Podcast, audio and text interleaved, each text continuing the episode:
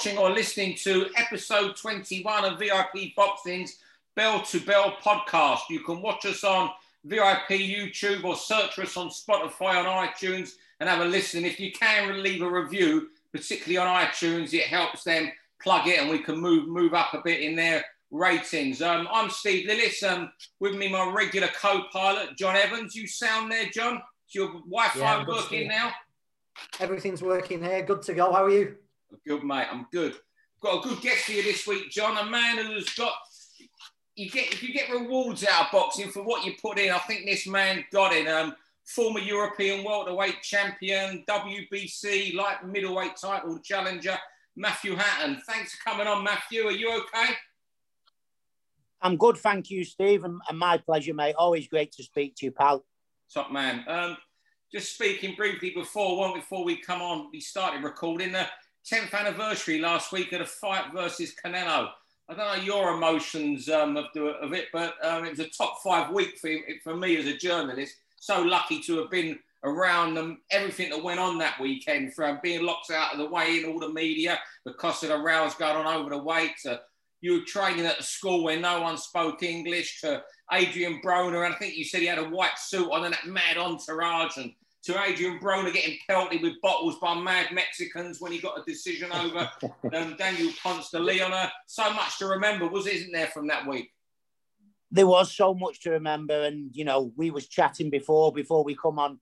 Fun memories, mate. Great times. Uh, like you say, we've always been close, and you know the people that used to come over to support me, really good people, follow me everywhere, some real characters, mate. And over the years, fighting in, in different countries, different areas, uh, some belting stories, as you well know, mate. So really good times.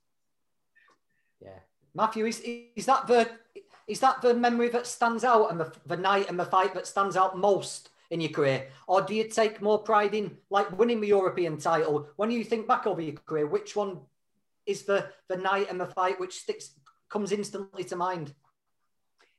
The fight for me, John, is is when I won the European title. Yeah. Um, it was a big, big night for me, and uh, especially when so many people had wrote me off early on in my career. Yeah. Most people were saying I wouldn't even box for a British title, let alone win a British title or a European champion.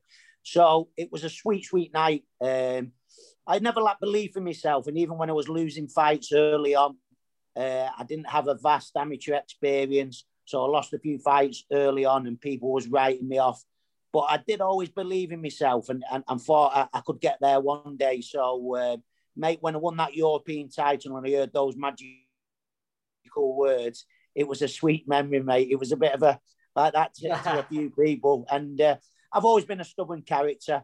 And I think part that's part of what drove me on as well. When when people used to write me off, um, I, I, believed in myself and, and I wanted to prove people wrong. So even though the Canelo fight is what most people generally want to speak to me about, whenever anyone wants to speak to me about boxing, uh, it is invariably the Alvarez fight. But the, the, night that sticks out for me was when I when I captured that European title. Yeah. Just got to ask you one thing about Alvarez. I know we spoke about a lot over the years. There was someone the other day put um, the highlights of the seventh round in there, where he, he really caught you, didn't he? How, what, what, what does it take? What did it take for you mentally and physically to get through those last five rounds after round seven? Was that a big shot? It was tough. It was, you know, he, he was so strong, Steve, uh, very heavy handed.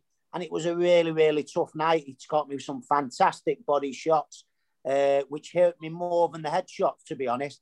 And I think it was the seventh round, you know, he was getting really on top of me. He was really piling on the pressure. And I thought, what what can I do here for a little bit of a respite? So uh, I stuck one downstairs on him. and then he leapt back and then he, he, he cracked me on the break. And, and then again, I thought, here's another chance for a little bit of a respite. So, mate, a little bit of acting involved, went down for a little bit, but the referee was no having none of it. He told me to get up, and, on, and the onslaught continued. And you, you're loving life training now, yeah? I am, yeah, very pleased in what I do. I mean, uh, I've always been a boxing fan. That, that's why I, originally got into boxing, and I still am now. Um, I, have got a gym in Stockport. We do various different things at the gym. Uh, we do different things in the Stockport community for, for kids getting involved in, in, in knife crime and stuff like that. So I've got a lot of projects that I do at the gym. Uh, I do classes, courses, but obviously my main my main passion is still training the professionals. That's still what excites me. I think when people leave boxing, they're struggling for, for something to excite, excite them. And even though it isn't the same as fighting yourself, it's the next best thing. And uh, it's still the first thing I, I think about in the morning and, and, last thing at night. You know, I really enjoy coaching.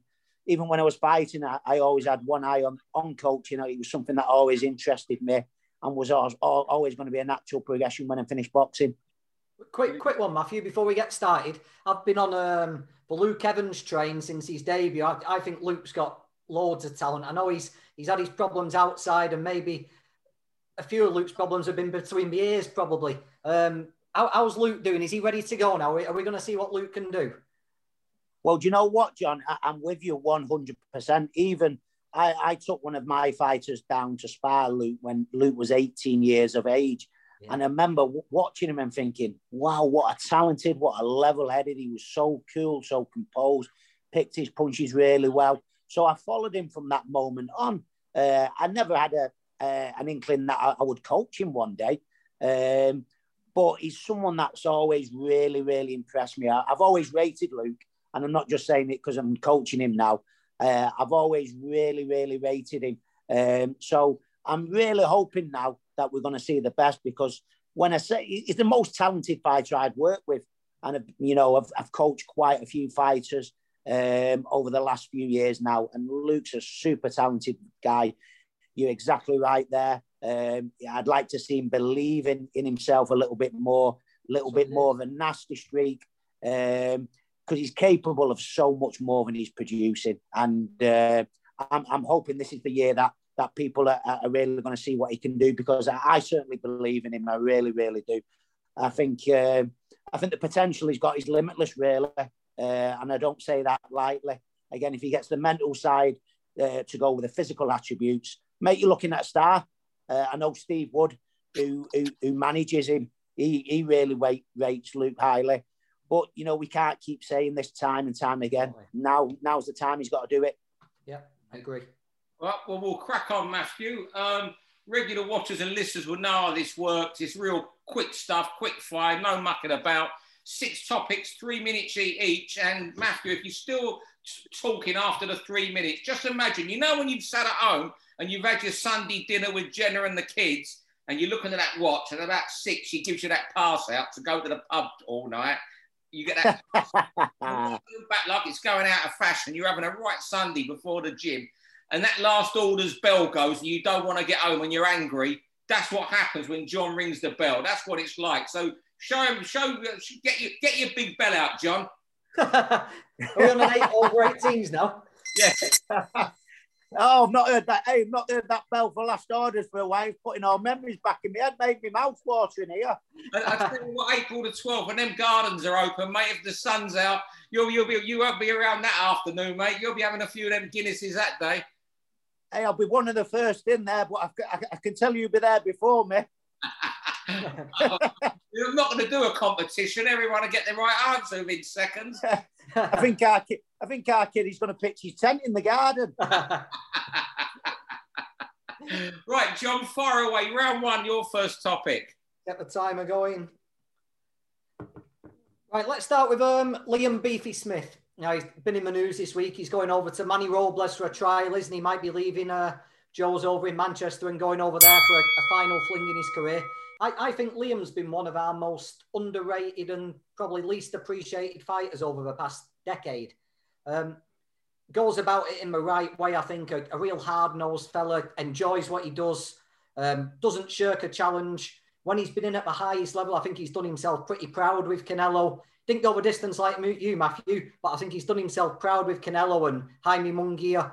Um, 32 now, and the fact that he's going over to Manny Robles shows that he's still got plenty of ambition there in the tank. You know, it's it's a hard gym, isn't it, with plenty of hard sparring. So the fire must still be in Liam. Um, I just hope we get to see him one more time, just to show what he can do. I, I, think there's something still left in Liam, and I'd just like him to get the appreciation I think he's probably earned over the past decade. Yeah, absolutely. I mean, I was always a big fan of Liam Smith. Um, again, his inside work was amazing, wasn't it? The variety, the way he used to open people up was fantastic. He's never shirked anyone, no nonsense attitude, and you'd love to see him get another shot at it, wouldn't you? Yeah, look, I mean, I'm, I'm, John, I'm a big fan of Liam's. I was around him that Canelo fight, and I've been around you know, during the Box Nation days. I did a lot with him, and uh, what what I love about him is that he's got that nastiness about him. Yeah, yeah, yeah, yeah, yeah. Going in there to hurt you, like I got someone like you, Matthew. You was a very mm. serious man leading up to a fight. You know, some guys joke and all that. You had that look about you at a way, and you know that nastiness. Maybe we were talking that Luke Evans needs to instill. Mm. Maybe you know, look at you how, how you would be before a way and live, live and that. And, that, that, and that, that's what I love. I love those type of fighters. When they go in there, they're just intent on doing whatever they can to hurt you and beat you up. Um, I'm guessing that if he's going to stay with Manny, it must be some sort of big fight he's, he's going to have because it's pretty costly staying in America. Manny won't, Manny Robles won't come cheap. So I'm hoping that, and, I, am guessing that Eddie's got him some sort of fight um, lined up. You know, look, you know, um, it's a tricky one with him leaving Joe. Joe's maybe had his best years with him, done a good job with him. Um, but you know what? As, long as you know, I always think you know, fighters leave trainers all the all. You know, often I'm sure you'll experience it as your career develops. As long as that person tells the trainer why, I think I know I don't have an issue with it. Yeah, and, and the thing that strikes me with Liam, yeah, he did have that really nasty streak in it, and he's his own man, didn't he? He does his own thing. Um, and again, the fact that he's gone over there shows his ambition there. But again, that's the, the, the another thing that I like about Liam very stubborn character. He had that nasty streak in him, and he's always done his own thing, hasn't he? I think sometimes when his brothers was with a certain promoter, he does his own thing. He's his own man, isn't he? And you've got to admire that. fine, Matthew. Next topic. Um, well, my first topic, round two. Will anything come close? Um, I'm speaking about Ali versus Frazier, which was 50 years ago this week. Will any fight ever be spoken around the world with the same love as that? It wasn't just a fight of the century.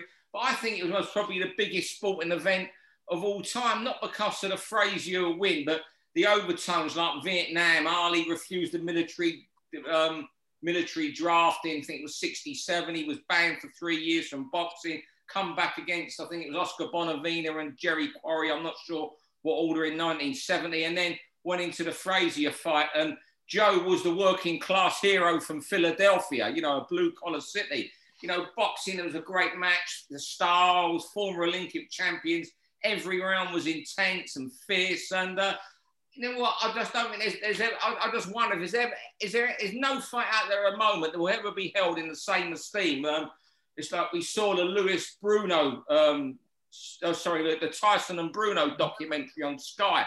But that, that sort of is held in esteem in this country. It's like Fury and Joshua will you know, your brother Ricky against Mayweather Hatton will be spoke mm-hmm. about in 50 years. But it's fights that are spoken about globally, and will there ever be another one? Like you say, mate, you when you when you combine all those things as you was talking, then Steve, you know, inside the ring, outside the ring, everything that was going on, it's the perfect storm, wasn't it, for a big fight? It really wasn't. It all come together, and what a night! So I'm not too sure, mate. Yeah, I, I just can't see anything touching that. Things get bigger over time as well, don't they? You know, yeah. suddenly over the next 10 years, it's not going to diminish, is it? People aren't going to be, it's not suddenly going to go from fight of a century to the fight of the 1970s, is it? It's, it's no. only going to get bigger and bigger and bigger. They'll still keep producing these special um, pull-out features on the 75th anniversary and the 100th anniversary, and it'll just probably remain the fight of a century. They probably end up becoming the fight of a millennium at some point. Yeah, but that, the amazing thing of it was they also um, the journalists had to wear baseball caps, didn't they? That night in the ring because they was expecting trouble. So if the New York police come in to smash everyone up, they knew not to hit the geezer with a red baseball cap on because they're. The... I mean, was, was Frank Frank Sinatra was a, a ringside photographer, wasn't he? One magazine. I think Colin Hart is one of the few living journalists who were there, who was there. Oh, what a fact. I mean, like you say, could you imagine being there and, and being there to, to, to save that event? Like, say, Colin Hart, one of the lucky ones. Fantastic. You know, and I think ringside tickets were $150, which there was astronomical, and um, it was something like um, oh, Bob Arum got six of them as his lawyer, and that's worth about fifty-five thousand dollars after now. Well, Matthew, your first topic. You want to talk about fighters becoming refs? Yeah, or, or, or getting involved in, in, in officiating in some way, whether it's refereeing or judging. Um, again, you, you, don't, you just don't really see it. And uh, I do think fighters have, have got a better understanding of the game, former fighters sometimes. And we're seeing some diabolical decisions, aren't we? It's happening time and time again. And I think the former fighters obviously know the sport, they know everything that goes into the sport. Um, we know outside influences shouldn't, shouldn't uh, affect judges sometimes uh, and referees, but we know it does happen. And I just think it, it could be possibly uh, a good route for the future. I don't know what your guys, your two guys' thoughts are on it. Yeah, we, we've mentioned this um, a few weeks ago, and we just couldn't see a downside to it, Matthew. Uh, I know Chris Twinney Jenkinson's recently retired, and I'm sure I saw him mentioning probably going down the refereeing route. And mm. these guys have, someone like Twinney has seen everything, hasn't he? You know, he's been under fire Absolutely, in a corner yeah. from a prospect. He, he'll know the right time to step in. He's upset people, so he, he knows when the scorecards can be fair. And when you just mm. you think about somebody like that, they don't even really need to go on a course. Yeah, they might need a no, pressure no, on the rules no. and stuff, but you no. could pretty much put him straight in, couldn't you? Absolutely. It's just Absolutely. insane why these people aren't being fast tracked. Yeah, I mean, yeah, a, lot, yeah. a lot of the, the, referees are former fighters, and you know we've got to remember that. Um, but what, what I've noticed is we're not we don't seem to be having a lot of referees coming through now. There's a few, but they don't seem to be any of them seem to be ex pros. And I know um, Chris Jenkins, Chris um, Twinney Jenkinson there has spoke about uh, getting through, but I'm not going to name them. But I I know of two other fighters. One's been trying for two years. Another's been trying himself, and his ex-manager's been pushing the Central Area Council on it. And they're, they're just they're just hitting a brick wall. They're not even getting replies or anything anything positive back to encourage them. And I just think we just do need this new, you know. Also, public relations wise sort of ball, which you know, they've had a lot of stick lately. If they were showing they're bringing through these new referees, and you know, and, and didn't keep it all secret what they how they operate, I just think it would do them so so much good as well. And it doesn't mean they're going to be great referees at, all um, by any stretch of them, but give them a try and you know have them scoring bouts from outside and then give them some trial trial bouts. Um, I certainly, yeah, I certainly think John's spot on there you know, maybe a little bit different with the refereeing. Obviously, there's a lot of rules and stuff like that. But John made a very good point there. Someone like Twinney or myself, as long as you've got no allegiance to certain fighters, I could sit there and like to think I do a pretty good job of, of, of judging a contest without any training. I don't think your former fighters would need any training. The time. Um, let's go on to you. This rumor of uh, I think it's a terrible rumor of Eubank Junior fighting Kell Brook. Now we, we know we understand how boxing works, don't we? You know, um, an up and coming fighter uses an older fighter to boost their own profile, don't they? Pick the right fight, they pick the right weight, they pick the right time, and they go over the older fighter and and progress on themselves. Eubank Junior doesn't need to do that. You know, he's he's got a massive name, he's got a massive profile. He's one of the most exciting and charismatic fighters I think there is in Britain. Um, if Kell took that fight, it's purely a cash out. I don't see what Eubank gains from it um, I know the Sauerlands will want to bring Eubank and relaunch him with a big mega event to launch their sort of partnership that's going on. But I just think there's so many other opponents you could do that with Eubank. I think I understand the thinking behind it. I understand boxing's a business, but that just seems to me like entirely the wrong fight for Chris Eubank Jr. to be taking. I don't like it one iota. I first thing I said to you, John, I first heard it about, oh, a week after he went with the and someone I know in Sheffield told me they were discussing that fight. And I just don't like it. Um, Kell is, to me, the cruel look. He lost to Terence Crawford, but what worry, you know, there's nothing to be ashamed in losing to Crawford. Almost, you know, that you you defeated by Canelo went 12 rounds. That you can look on that with pride when you look at that now. You know what he's doing now. But in that Crawford fight, the first time Crawford opened up in that round four, was it? He just fell apart, and that's what disturbs me about this fight. And something we were talking about earlier. Eubank's nasty, and he, he won't give a monkey about hurting him. Full stop.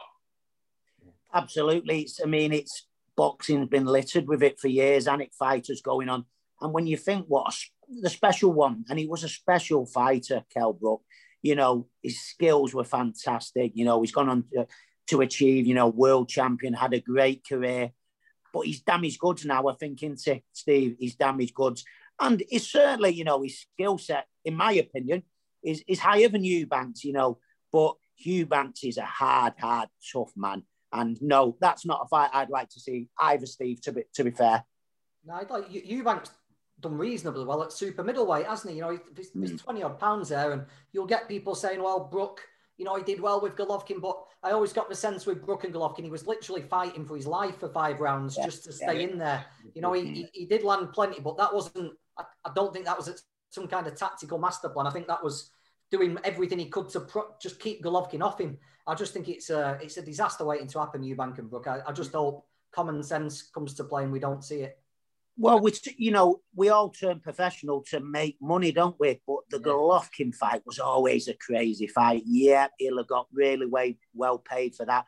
But let's not forget that Kell was world champion. He was damaged goods after that. uh, my one. Um, interesting one is new, new, any nuisance value or major players. this social networking app, Triller, who are paying fortunes for fights with uh, YouTubers, and they bid that 6.8 million, was it last week, for Teofimo Lopez and George Kambosos, and what winners the fighters are. And I'm absolutely made up for Kambosos cocking $2.1 million. I know there's a few people be paid out. That is absolutely I'm absolutely delighted for him. People, ain't his fault someone, people are giving him stick for copying this. It ain't his fault someone wants a big 6.8 million. And, uh, you know, the other winners are top ranked Lou DiBella. Lou DiBella thinks had him for six fights, Kambosos. He's promoted one of them himself. the rest of it on Pacquiao shows and Hearn, Eddie Hearn shows. I just wondered at the, the Triller, I mean, what sort of impact do you think they can have in boxing? You know, because they're spending money, they can blow anyone out the water with these purse bids. What if they launched their app in this country? What could what what could they do in Britain? I mean, do you do, do you think they're nuisance value or they're here to stay?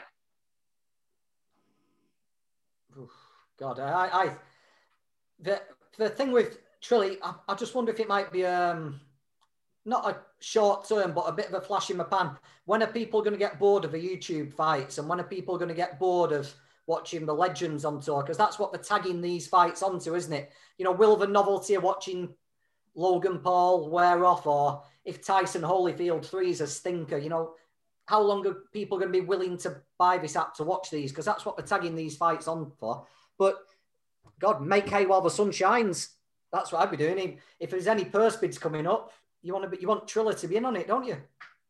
Well, you know, I like to, you know, we're we're proper boxing fans, aren't we? We've been involved in the sport for many years, and again, we do see these YouTubers like the likes of Jake Paul and stuff like that.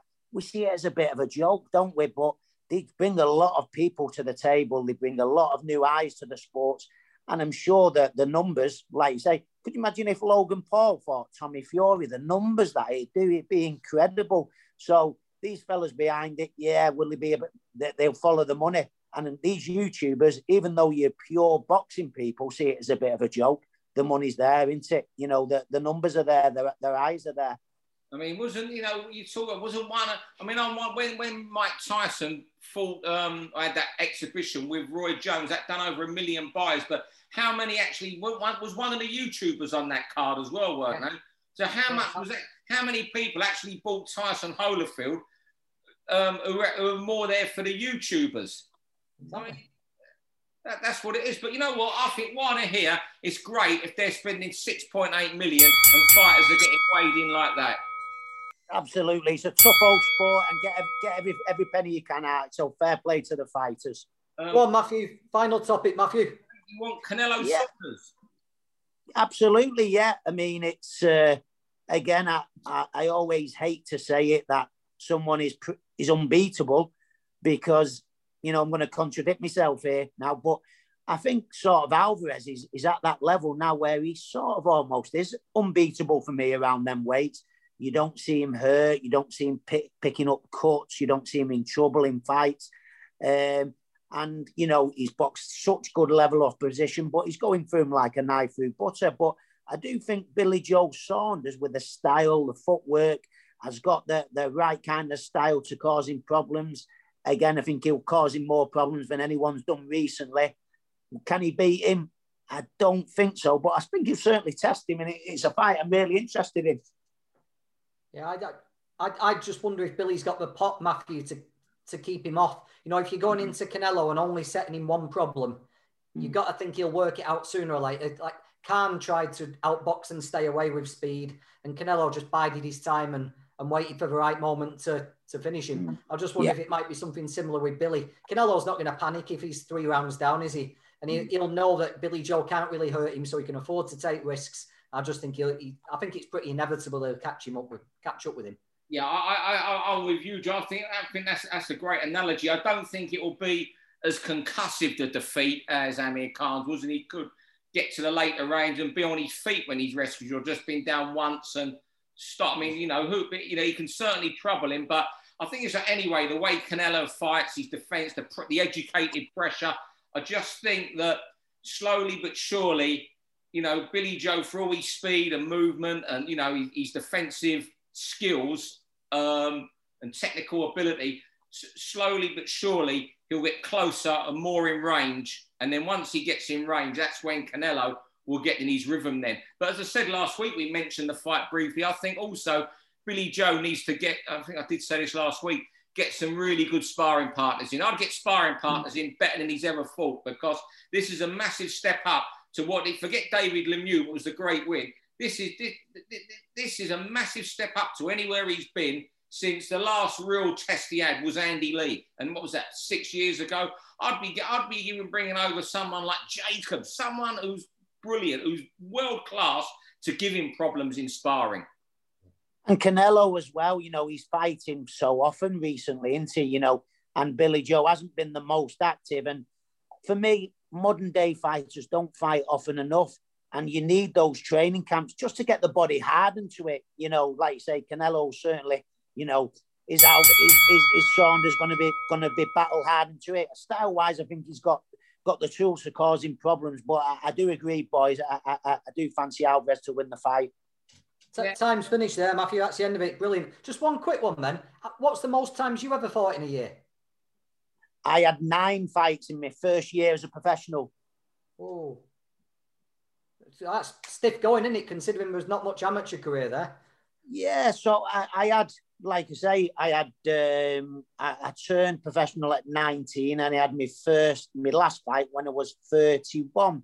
So 10, 12 years, 52 fights in 12 years. So yeah, a lot of them 12 rounders as well. So for me, I, I, would like to see modern day fighters a little bit busier.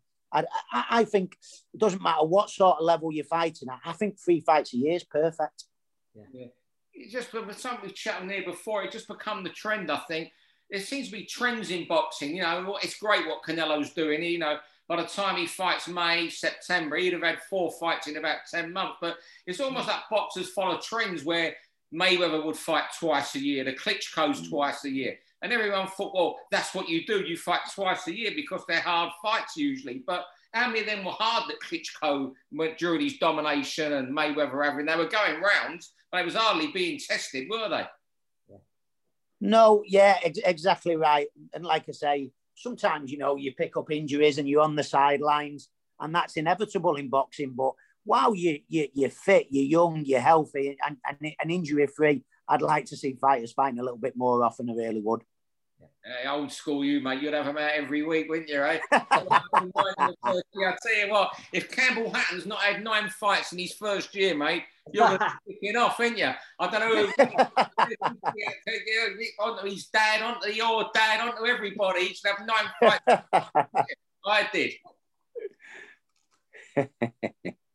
Fellas, thanks very much for this week. John, I'll speak to you in the week. Matthew, I'll let you go. So I think you said you got Campbell coming in for some sparring or something now? Yeah, yeah. No, that's great, mate. Great to speak to you, and you too, John. Thanks, Matthew. See you later, mate. For all boxing info, news, and latest interviews, amateur and pro across the north, click and subscribe.